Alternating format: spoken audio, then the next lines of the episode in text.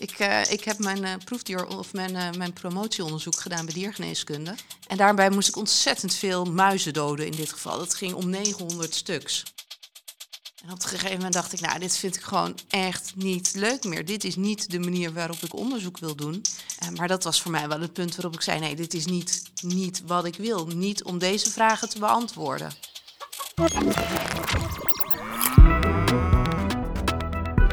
Worden nog steeds proefdieren gebruikt voor wetenschappelijk onderzoek.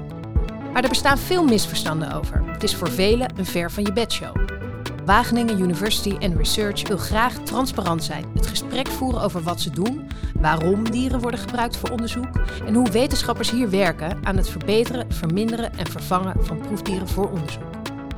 Ik ben Rosanne Hertzberger en je luistert naar Op de Proef gesteld.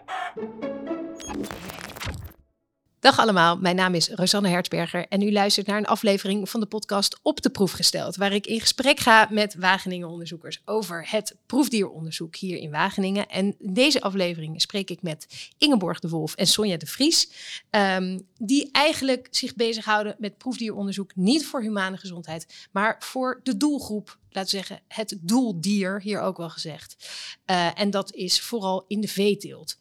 Um, Ingeborg de Wolf, om met jou even te beginnen. Jij bent afdelingshoofd veehouderij en omgeving bij Wageningen Livestock Research. Dat zit dus eigenlijk bij de contractonderzoeksgroep van de, Wa uh, van de Wageningen Universiteit. Zeg ik dat goed? Ja, klopt. Wij ja. doen contractresearch. En jij zei, wij doen wel onderzoek met dieren, maar wij doen niet altijd dierproeven. Kun je dat uitleggen? Ja, we doen heel veel onderzoek met dieren.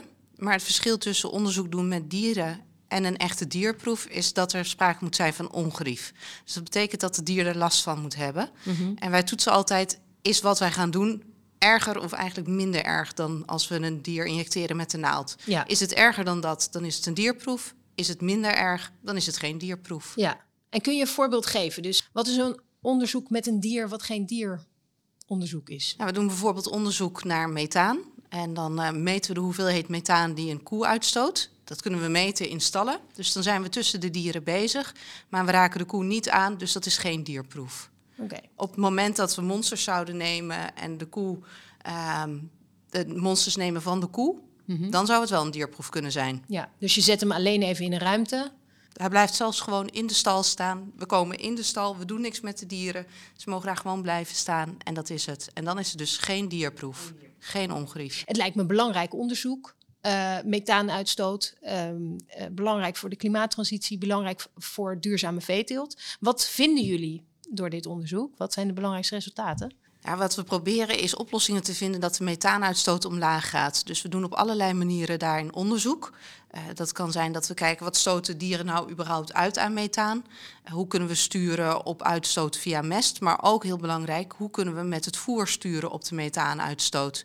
Dus hè, door slim met het voer om te gaan. Door te kijken wat voor voer we die koeien het beste kunnen geven. Proberen we de methaanuitstoot omlaag te krijgen. Ja. Dus dat is wat, bijvoorbeeld wat we doen. Ja.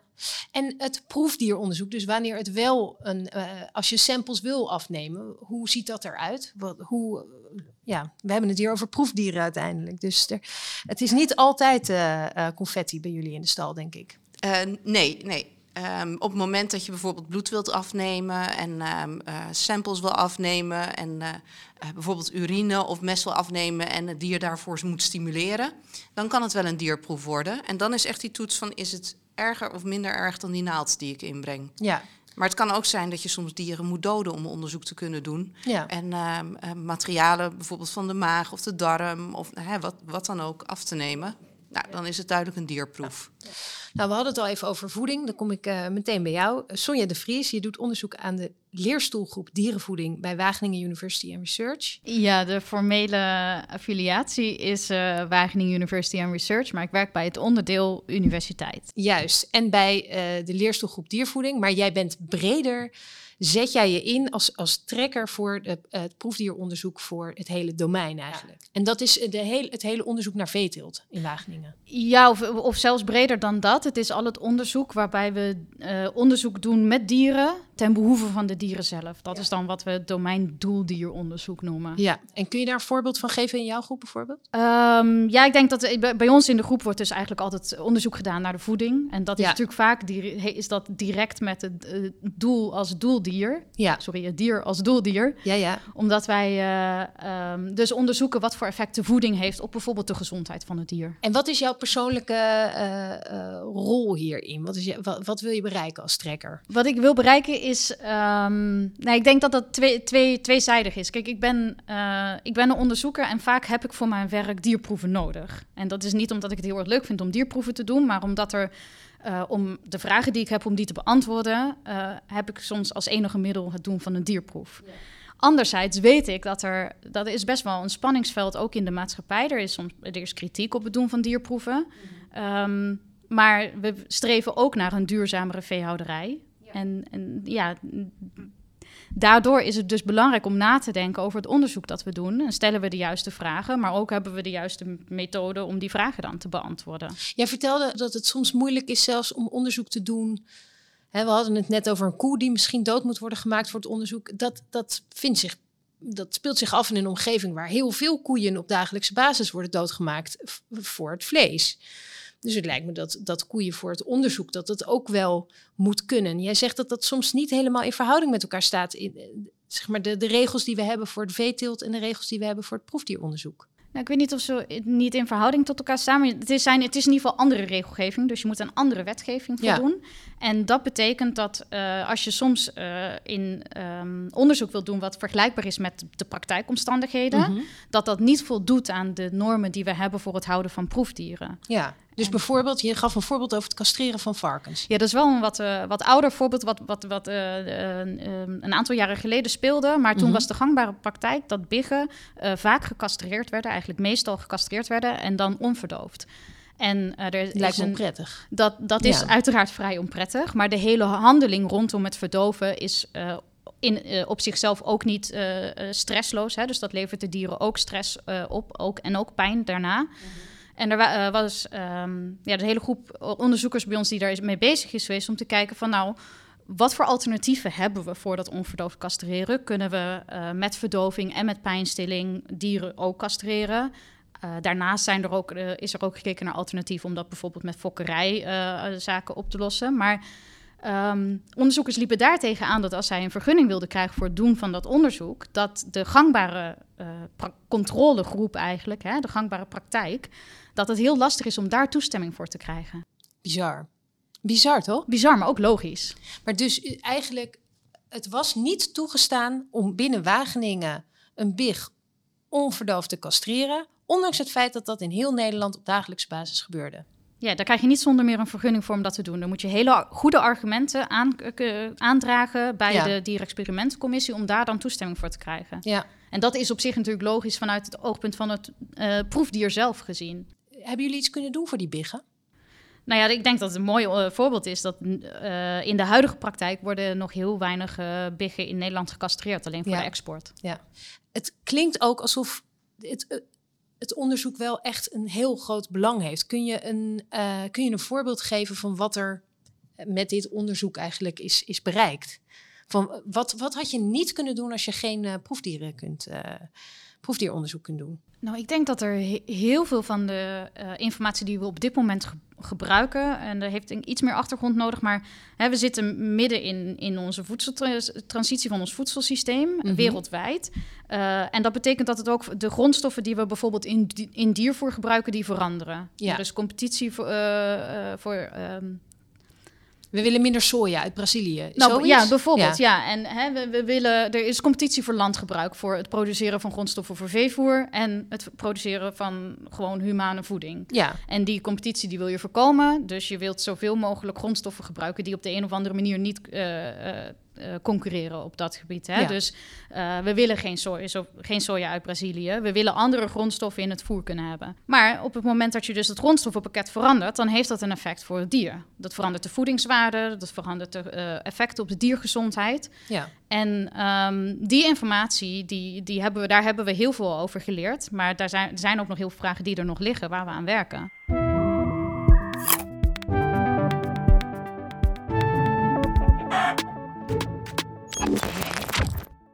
Hoe zien jullie ehm, de toekomst van dit onderzoek? We, willen, we willen graag dat het, dat het proefdieronderzoek verbetert. En dan hebben ze het vaak over verfijnen, vervangen, verminderen.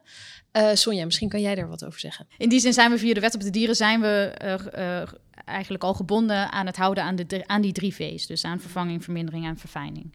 Maar daarnaast proberen we daar ook actief zelf nog een bijdrage aan te leveren. Hè? Want je wilt ook eigenlijk continu nieuwe methoden blijven ontwikkelen om uh, uh, dierproeven te vervangen. Of in ieder geval uh, het aantal dieren dat je gebruikt te verminderen of de omstandigheden te verfijnen. Mm en we hebben recent bij ons uh, binnen de universiteit een uh, interne investeringen gedaan ter grootte van 12 miljoen om ook te werken aan dat soort technologieën. Dan kun je denken aan sens sensortechnologieën, waarmee we op een niet-invasieve manier of minder invasieve manier metingen kunnen doen aan het dier.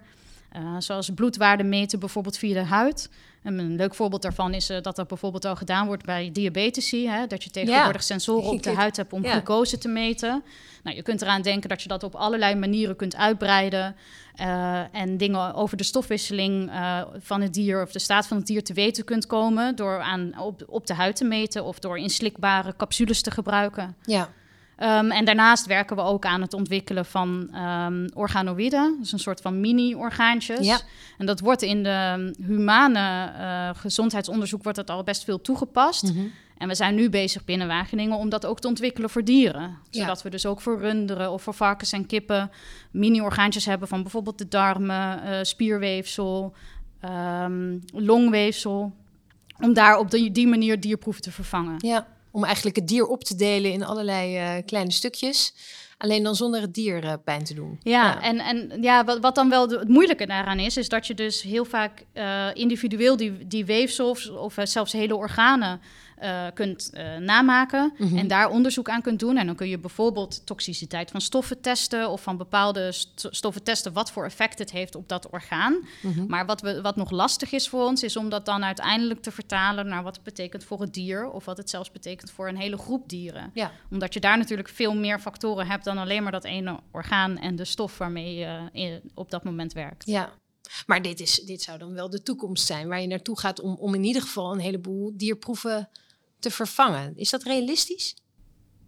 Ja, ik denk dat het realistisch is om te zeggen dat we daarmee een deel van de proeven kunnen vervangen in de toekomst. Waar we ook aan werken is eh, modellen die dus die laatste stap juist kunnen maken. Dus die eigenlijk eh, de informatie die je op het niveau van, van weefsels of organen kunt krijgen, om die uiteindelijk ehm, eh, te, door te vertalen naar wat het dan zou betekenen voor een systeem zoals het dier zelf of Ja. een dierpopulatie. En ik denk dat we zeker op, op, op redelijk korte termijn naar hier al slagen kunnen maken. Maar het betekent natuurlijk niet dat we daarmee al het dieronderzoek vervangen. Ja, Ja, en ik denk helemaal met de, de, de technologieën die ontwikkelen zich nu ook heel snel. Dus wat we voorheen niet konden met, sen- met sensortechnologie en met eh, hele grote complexe datasets, daar kunnen we nu in één keer heel veel stappen maken. ja, ja. dat is echt het vervangen. Ehm Ingeborg, soms als ik hoor verminderen en ik hoor dan dat jullie onderzoek ehm, met koeien echt voor minder methaan-emissie zorgt, dan denk ik wel eens, als je nog eh, tien van dit soort onderzoeken moet doen met nog wat meer koeien en je kan de klimaatverandering echt eh, een heel deel of, of eh, de, de veeteelt echt een heel stuk duurzamer maken. Doe maar wat voor meer. Doe maar niet verminderen. Doe maar meer proefdieronderzoek. Ja. Denk je dat ook wel eens? Ja, ik snap wel wat je zegt. Ja, we hebben grote opgaves liggen. Ja. En ehm, als we op die manier daar grote stappen in kunnen zetten, ehm, dan denk ik dat je kunt uitleggen waarom je dat dieronderzoek doet. Eh, en dat je dat kunt rechtvaardigen. Je kunt wel kijken, ook binnen je opzet, of je het met minder dieren kunt doen. Dus door een goede onderzoeksopzet te kiezen, kun je dan wel weer kijken van kan ik hetzelfde resultaat of een goed resultaat behalen met minder dieren. Ja. Dus eh, het gaat aan de ene kant om het aantal dierproeven dat je wil verminderen. Eh, maar aan de andere kant ook het aantal dieren wat je binnen een proef nodig hebt.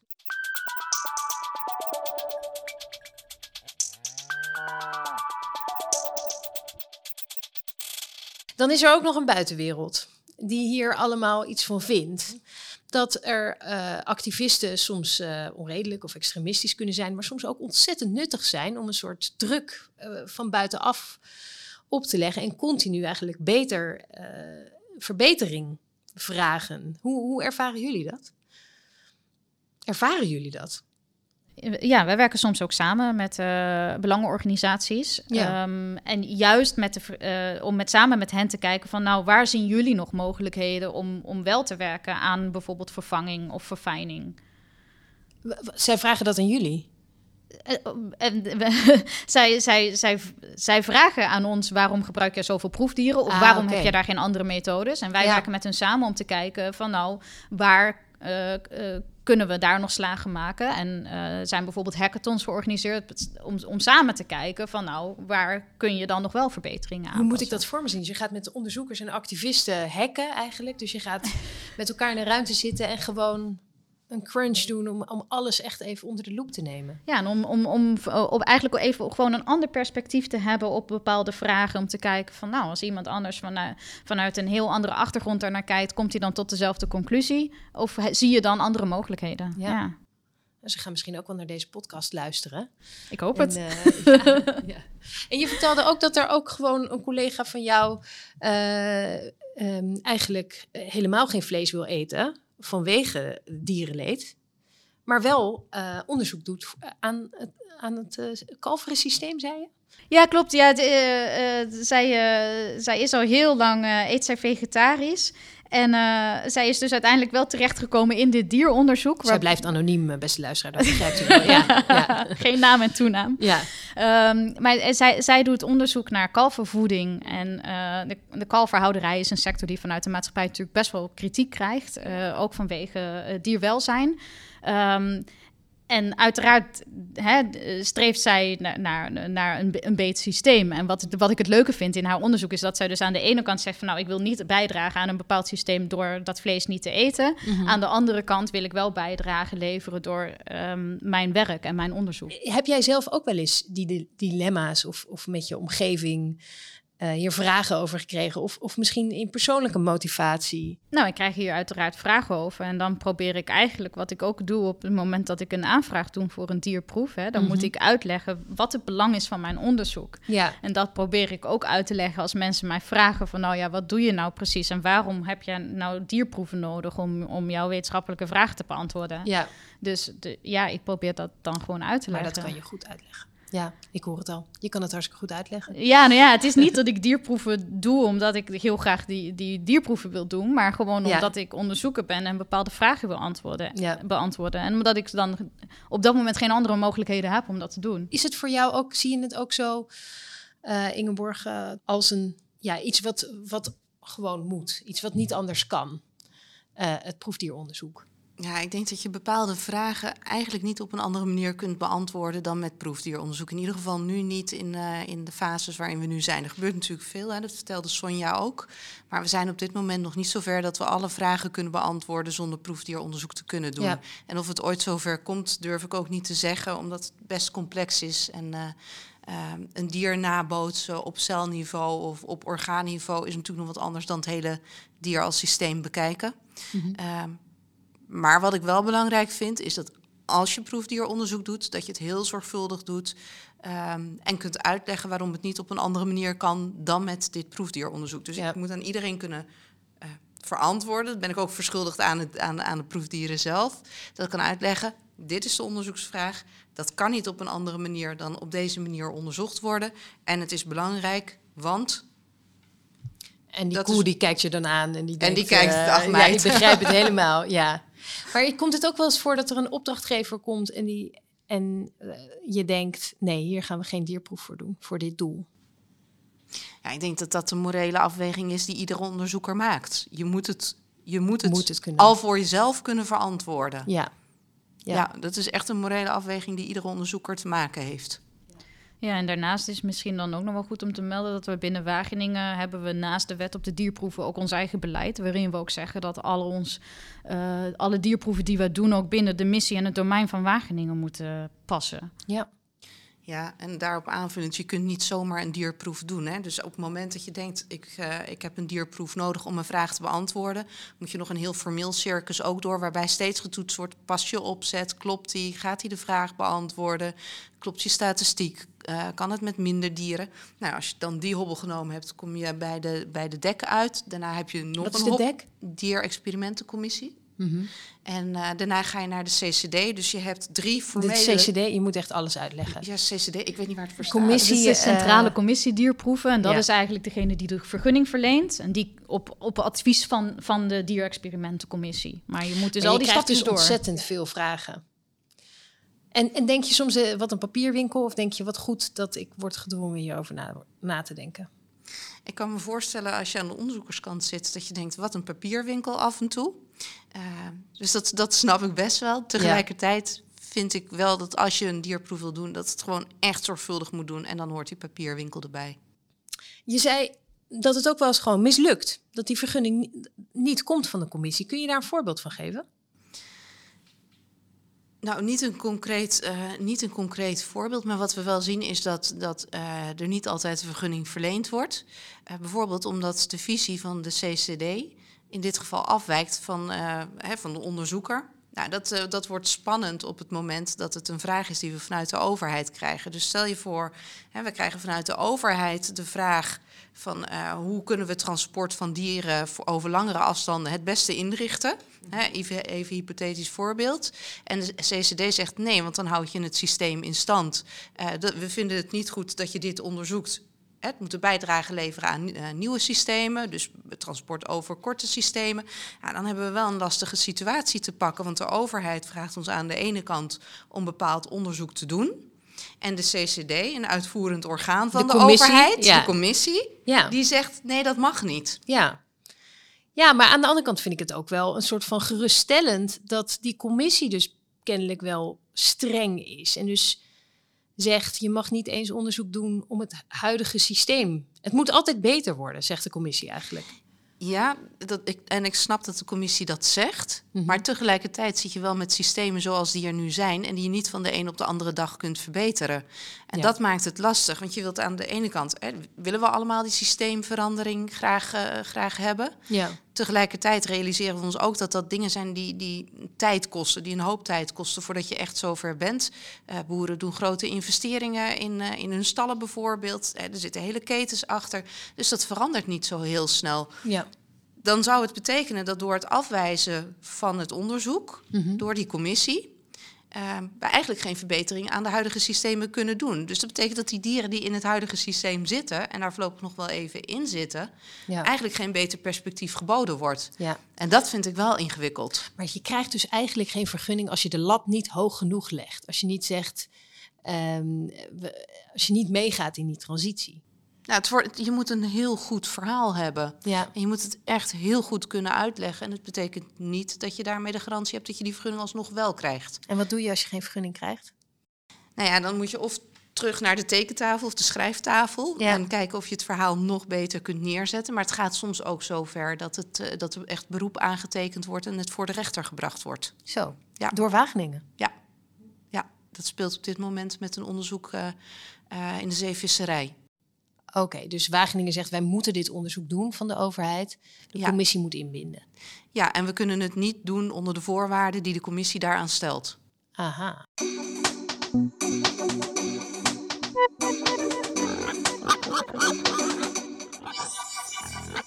Maar als we het over de toekomst hebben en een tra- transitie naar een nieuw systeem, eh, dan hebben we het ook over jouw VENI, eh, eh, Sonja. Jij doet onderzoek naar, naar een ander voertype voor kippen. Ja, on- onder andere ja. Dus eh, eh, mijn VENI-onderzoek richt zich op het in kaart brengen van wat gebeurt er nou met voer op het moment dat de kip dat opeet. En Mhm. hoe ehm, wordt dat eigenlijk door het maag-darmkanaal getransporteerd. En ehm, de aanleiding daarvoor is dat we, we denken dat vezels daar een eh, belangrijk sturend effect hebben op wat er gebeurt. En dat linkt dus aan, aan eh, de circulaire landbouw in die zin dat als we grondstoffen gaan veranderen voor, voor, eh, diervoer. En we gaan andere producten gebruiken die bijvoorbeeld reststromen uit de levensmiddelenindustrie, die vaak eh, veel vezels kunnen bevatten. Of we gaan hele andere type grondstoffen gebruiken dan dat we voorheen deden, zoals algen. Daar zitten hele andere vezels in dan die we kennen Ja. dan weten we eigenlijk gewoon niet wat er gebeurt in het dier. Dus wat de voedingswaarde is, eh, wat voor effect het heeft op de gezondheid. Ehm, en in, in dit geval kijk ik dus specifiek van, nou ja, wat zijn dan de effecten op eh, die passage van dat voer door het maag-darmkanaal heen. Ja. ja. Je geeft dan niet de maiskorrel, zeg maar, maar het blaadje van de maisplant. Stel ik me het zo voor? Nou ja, dat, dat is inderdaad, als je vanuit de circulaire landbouw denkt, dan wil je inderdaad zoveel mogelijk eh, agrarische bijproducten, dus alles wat wij zelf niet kunnen eten, dat wil je, wil je voeren. Ja. En dat, dat, dat, dat, eh, er kunnen dus inderdaad bijproducten zijn, zoals bij, bij mais, eh, de, de, de buitenkant, de, de stover, zeg maar, de bladeren en de stengels. Ehm, maar dat kunnen ook restproducten uit de fabrieken zijn. Hè? Dus daar zijn vaak producten die zijn afgekeurd, die, die bijvoorbeeld door vorm en uiterlijk niet geschikt zijn voor humane consumptie. Ehm, en die gebruik, gebruiken we al heel veel in bijvoorbeeld in varkensvoer. Ja. En dat gaat goed. De, de kippen, krijgen de kippen er buikpijn van? Ehm, ik denk het niet direct, niet met alles wat we nu gebruiken, want daarvan is eigenlijk altijd in het verleden al getest van, nou, wat voor effecten heeft dat nou en wat voor voedingswaarde heeft dat nou? Maar als je gaat naar hele nieuwe producten, zoals naar algen, Of ehm, insecten? Of, of, of insecten bijvoorbeeld. Ja. Ja. dan wil je natuurlijk wel weten van wat, wat zijn eh, de effecten daarvan op het dier. En, en ook van dan uiteindelijk het productiesysteem. Want daar kom je bij insecten natuurlijk bij. Dan moet je insecten gaan kweken. En dan komen er weer een heleboel nieuwe vragen bij van hoe moeten we dat doen? Hoe gaan we die insecten voeren? Hoe gaan we die insecten voeren? Ja, want als je ze, het, de systemen waarbij insecten nu eh, eh, worden gevoerd, dat is toch eigenlijk altijd met een soort van hoogwaardig voer, hè, wat volgens mij lijkt op kippenvoer. dan Eh, is nog steeds niet een heel duurzaam geven. systeem. Ja. Dus je wilt ze bij voorkeur op, op restproducten gaan, Ja. gaan kweken. Ja. Ja. En hoe merk je dan hoe het met ze gaat? Ehm, nou ja, dat, dat, dat kun je natuurlijk aan een heleboel dingen aflezen. Ehm, maar eh, we meten bijvoorbeeld in de mest. We meten ook de in de darminhoud van de dieren. Ja. En, en heb je wel eens gehad dat zo'n dier helemaal stopt met... eh, of van zijn stok afvalt? Of van, wat gebeurt er met een dier als het niet goed met hem gaat? Als die maag-darmtransitie niet goed gaat? Nou, dat is niet zo erg dat, daar, eh, dat ze daarvan van hun stokje vallen, bij wijze van spreken.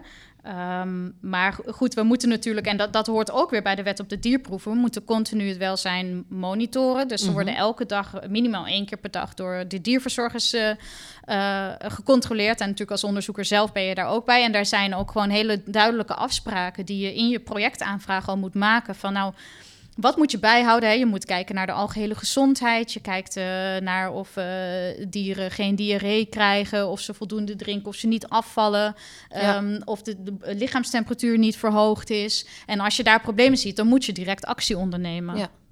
En wat gebeurt er aan het eind? Eh, aan het eind, in de meeste van mijn proeven, worden ze aan het einde gedood. En dan neem je ze ook mee naar huis? Nee, Nee. dat mag niet. Oh, oké.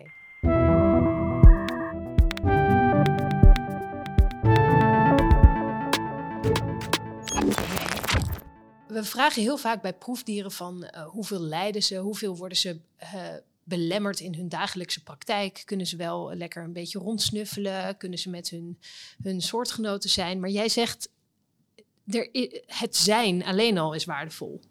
Ja, dat, eh, de wet erkent dat ook, dat dieren een intrinsieke waarde hebben. En dat het betekent dat je daar heel zorgvuldig mee om moet gaan. Ja. En dat zit hem puur in het feit dat een dier een levend wezen is en dus er is. Ja. Ja. En waar komt dat in terug? Eh, volgens mij staat het in de, is dat in de wet dieren geborgd. Ja. Dus dat is zeg maar een hele basale wet. Eh, en daarin is dat vastgelegd. Maar komt het ook terug in de manier waarop je proefdieren houdt? Ja, sorry. Ja, want ik wou daaraan zeggen, wat, waar, waar dat deels in terugkomt, is een vraag die jij stelde over van moeten we nou dan niet meer onderzoek gaan doen omdat we een heleboel uitdagingen hebben liggen op het gebied van, van duurzaamheid eh, en milieu. En, en daar speelt dus die, eh, die balans heel erg. Want aan de ene kant is dat een groot belang voor ons eh, eh, om, om daaraan te werken en een, aan een meer duurzame wereld. Hm. En aan de andere kant is er het proefdier. En zodra jij dus een proef wilt doen met een dier, heb je te maken met een levend wezen wat een intrinsieke waarde heeft. Ja. ja, dus het maakt niet uit hoe groot het belang is. Het dier is, de, de waarde van het dier is hetzelfde. Ja, is- en die, ja. die, moet je, die moet je meewegen. Dus je moet het belang afwegen tussen te- tegen hoeveel dieren jij een bepaalde mate van ongemak eh, voor, eh, oplegt. Ja. Ja. En eh, we, we, we wegen continu bij het proefdieronderzoek. Alleen al het feit dat je zegt je mag een dier gebruiken, je mag een dier doden. Niet alleen voor vlees, maar ook voor de gezondheid van de mens. Daarin zit al de, de beoordeling van de mens dat een dier minder waard is. Ja, het is een hele ethische discussie waar je dan op terecht komt. Hè? Hoe Ja. weeg je de waarde van het dier Ja. ten opzichte van de waarde van het mens? En op het moment dat jij eh, besluit dat je het dier mag doden... of voor vlees of voor, voor proefdieronderzoek of wat dan ook... dan geef je daarmee impliciet aan dat je de waarde van de mens... daarmee boven de waarde van het dier stelt. Het is een hele ethische discussie waar je dan in belandt... en Ja. waar de meningen ook wel echt sterk over verdeeld zijn. Ja. Ik vind toch wel soms dat wanneer wetenschappers zeggen dit is een ethische discussie, dan schuiven ze het ook een beetje van zichzelf weg. Zo van dit is voor een andere, dit is voor experts die, eh, ehm, voor ethici. Terwijl je zelf ook een ethisch wezen bent en daarin een, een afweging maakt. Ja, maar dat heb je ook als onderzoeker. Je hebt een Ja. moreel besef en, eh, en je moet voor jezelf die afweging maken... van kan ik dit rechtvaardigen? Ja, Hè, die, die rol die heb jij als onderzoeker zelf ook. ja. En je hebt geen, want ik, ik vroeg daar eerder naar in een voorgesprek, je hebt geen voorbeelden waarin onderzoekers op een gegeven moment zeggen, ik kan dit niet meer aan mezelf verkopen, ik vertrek uit onderzoek. Nou ja, ja, die kan ik wel, want dat heb ik namelijk zelf gedaan. ik, eh, ik heb mijn eh, proefdier of mijn, eh, mijn promotieonderzoek gedaan bij diergeneeskunde. En daar moest ik, deed ik ook toevallig voedingsonderzoek. En daarbij moest ik ontzettend veel muizen doden in dit geval. Dat ging om 900 stuks. En op een gegeven moment dacht ik, nou, dit vind ik gewoon echt niet leuk meer. Dit is niet de manier waarop ik onderzoek wil doen. Dus nadat mijn proefschrift klaar was, ben ik uit het onderzoek weggegaan. En uiteindelijk, na een heleboel omzwervingen, ben ik weer in het onderzoek terechtgekomen. Eh, maar dat was voor mij wel het punt waarop ik zei, nee, dit is niet, niet wat ik wil. Niet om deze vragen te beantwoorden. Gewoon omdat het te veel was en je Te ook veel niet... en ik, en, ehm, en ik de aantallen en het doden van de dieren niet vond wegen ten opzichte van het doel. Ja, En ja, interessant. Dus je hebt het zelf gedaan. ja. Ja. Ik, ehm, ik ben na Want de promotie commissie- echt gestopt. Dus de Ja. CCD die keurde dit goed. De commissie die zei dit Ja, mag. dat is al wel een tijdje terug. Dus, eh, Hoe lang de- is dit geleden? Heeft denk ik, wat is het? Nou, een jaar of twintig, denk ik. Ja. Dus toen, toen was het allemaal nog wat anders georganiseerd. Kreeg je je vergunning ook iets makkelijker. Ze hadden nog niet van verminderen gehoord daar. Nou, dat toevallig wel, want ik zat bij proefdierkunde. Dus daar deden we wel aan de drie R's, of de drie V's. Maar de, de vergunningverlening was toen anders ingericht. Dus die Ja. vergunning die kreeg je dan nog wel. Maar je komt op een gegeven moment met jezelf in de knoei van... wil ik dit en Ja. vind ik dit, kan ik dit verantwoorden? En nu werk je dus in... Nou, je doet geen proefdieronderzoek zelf meer... maar je werkt in een groep waar proefdieronderzoek wordt gedaan. Dat kan je wel aan jezelf verantwoorden. Ja, omdat ik wel zie hoe zorgvuldig alles nu is ingeregeld. Ja. Ja. Het wordt minder achterloos gedaan. Ja, het is minder een gegeven. Je moet er echt goed over nadenken. Je moet het goed kunnen beargumenteren. Je moet echt aangeven of er geen alternatieven zijn. Uh, berekeningen over de aantallen dieren worden gecontroleerd. Er wordt gekeken van hè, als je uh, deelonderzoeken wil doen, van mag dat nog binnen je vergunning? Uh, past het binnen je vergunning? En pas dan uh, kun je weer verder. Ja. Nou, met die zorgvuldigheid, maar ook de opgave en de vragen die we te beantwoorden hebben, um, kan ik het wel verantwoorden. Nu Ja. wel, toen niet. Ja. Ja. Je zou het ook weer zelf doen. Een dier doden voor onderzoek. Als het nodig was wel, maar ik vind mijn rol nu ook wel comfortabel. ja. Oké, okay. het, is mij, het is mij duidelijk. Het is mij in ieder geval duidelijk. En dat, dat, dat bedenk je misschien niet als, als gewoon uh, uh, als, als leek. Dat er ook gewoon veel proefdieren wordt gebruikt voor dieren. Voor het dierenwelzijn. En uh, dat, dat hebben jullie denk ik heel goed, heel goed kunnen uitleggen. Dank jullie wel voor jullie komst. En uh, dank u wel, luisteraar, voor het luisteren naar dit gesprek.